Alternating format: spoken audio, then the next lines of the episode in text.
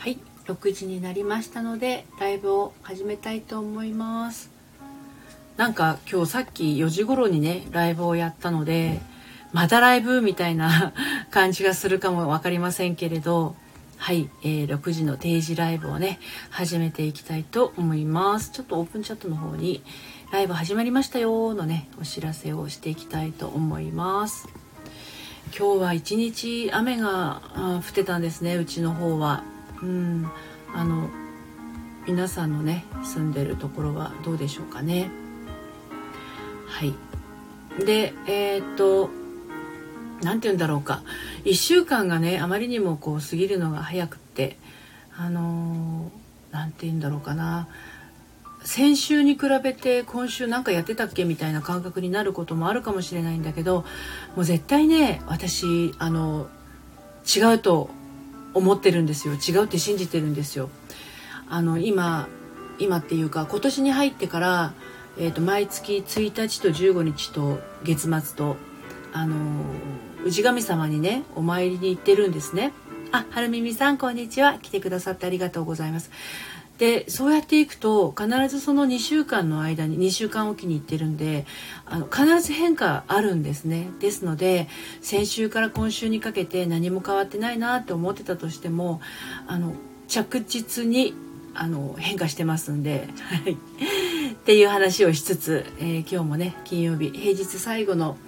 えー、この6時のライブを始めていきたいと思います6時10分までお届けしますので、えー、今週どんな様子でね、えー、1週間過ごされたか教えていただけたらと思いますあの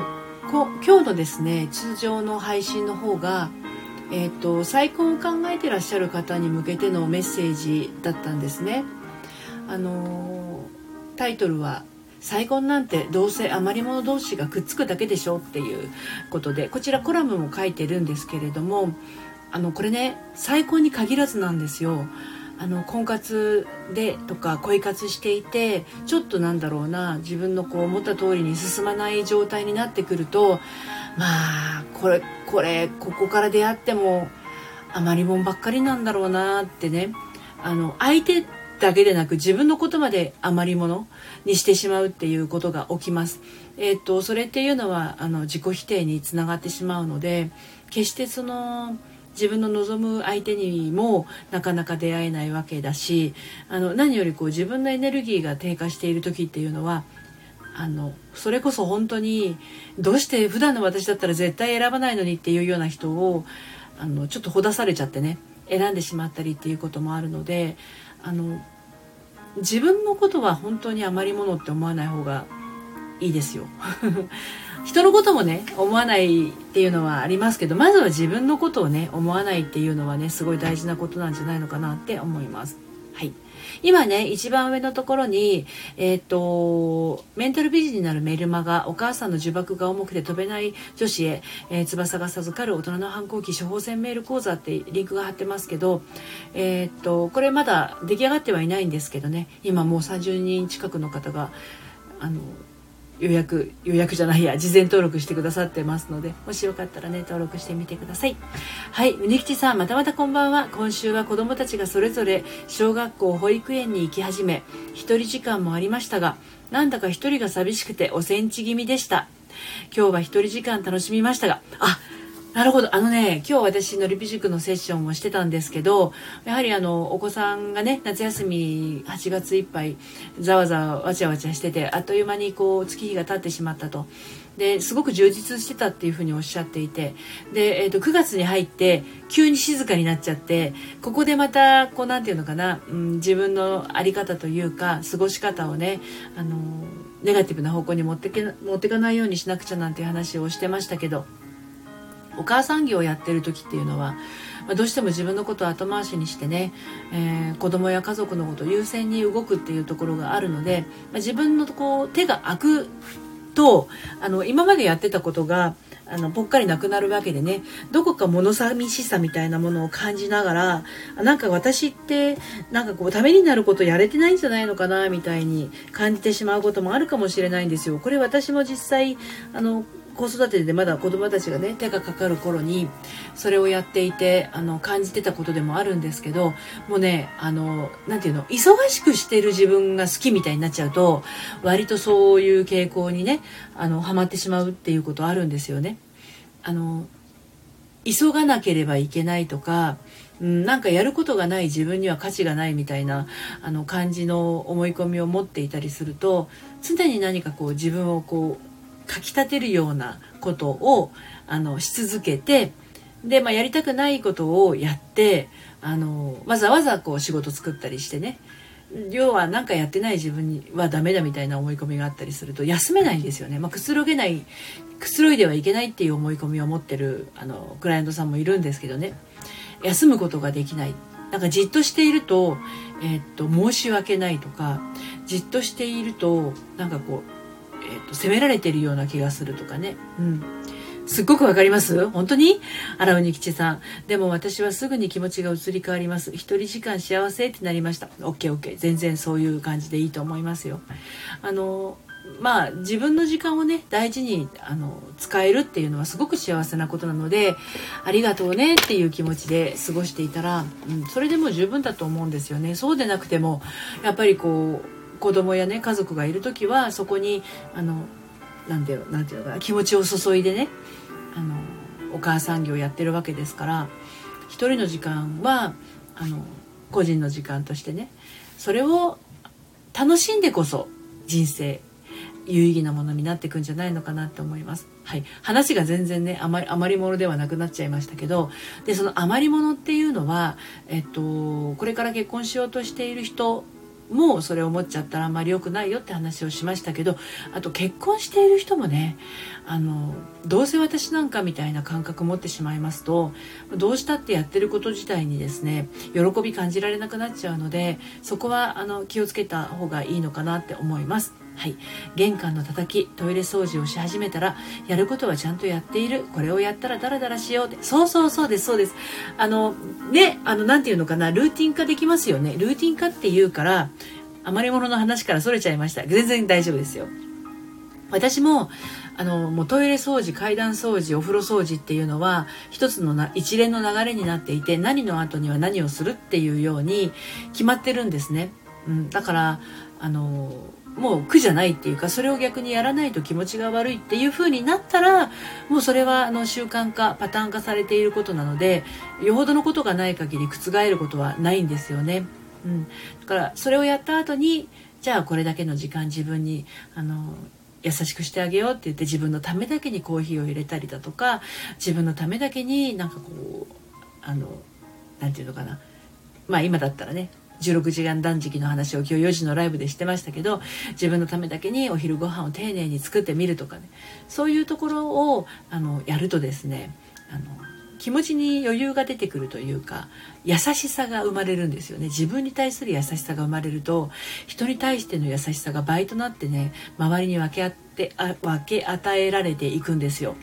うん、だからあの旦那さんとかねお子さんにもこう優しい笑顔で接する接することができるようになったりするんですね。だけど自分のことをあまりにもどうせみたいなどうせ余り物のどうせも同じ意味のあるどうせ余り物なんだしみたいなあるんですけど自分に対してどうせみたいな思いを持っているとですねいいなっていう羨望が生まれちゃうんですよね。それがあの旦那さんだったりお子さんだったりあとはご近所の人だったりママ友だったり職場の人だったりああいいなみんな自由にやっててもう誰もが自由でやってていいはずなのにどうせ私には自由がないっていうところにフォーカスをしちゃうとなんかこう自由の時間あるのに自由なことをやらないでいる自分が自由な自由を許可してないだけなのに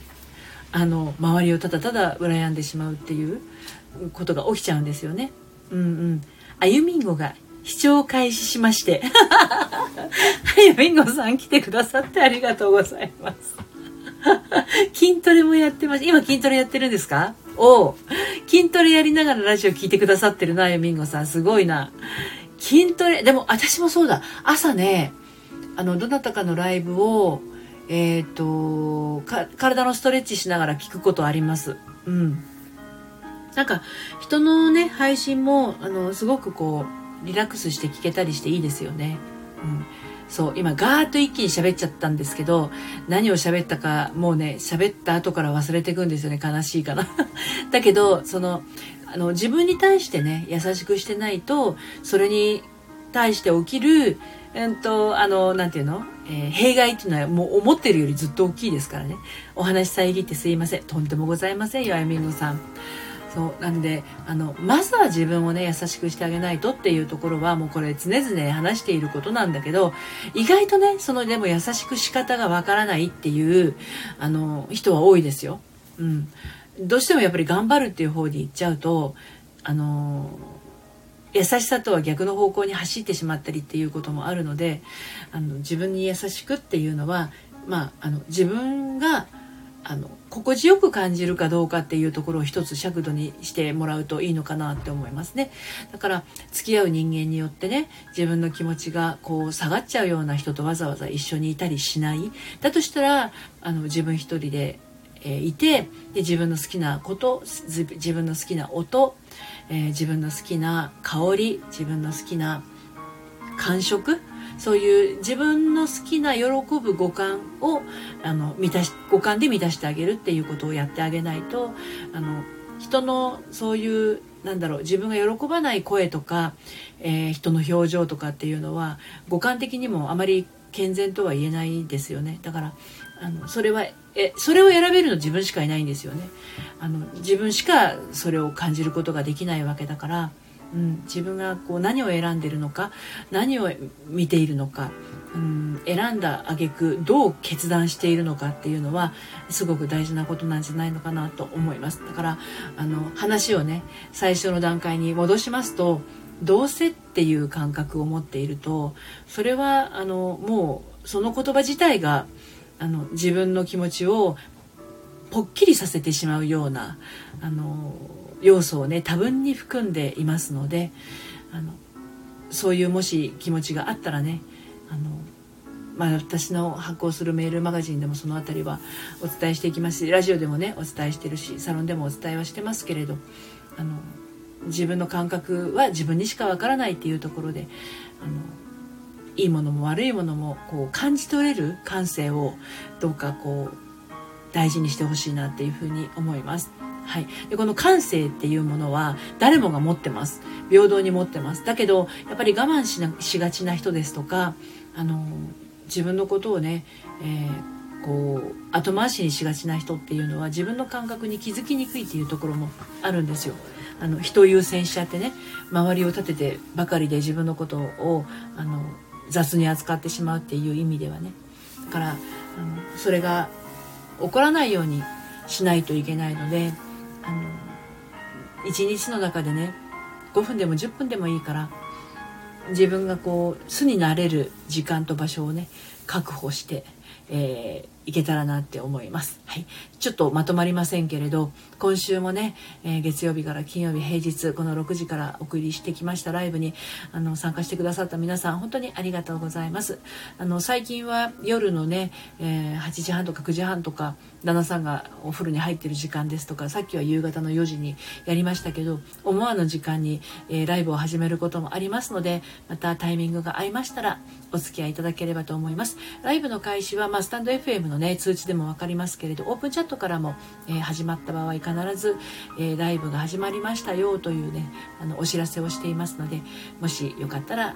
え、オープンチャットプロフィールの概要欄にありますので、え登録してみてください。はい。では、今日も最後までお付き合いありがとうございました。ちょっとね、肌寒い、あの、9月3日の夕方ですけれど、お風邪など召しませんようにですね、あの、暖かくしてお過ごしください。はい。えー、おにきちさん、えー、あゆみんごさんお疲れ様でした。ありがとうございます。あゆみそ、あゆみんごさんもお疲れ様でした。にきちさんありがとうございました。癒されました。ありがとうございます。私も皆さんのね、えー、チャットの、えーと、メッセージを見てとても癒されてます。はい。それでは終わりにしますね。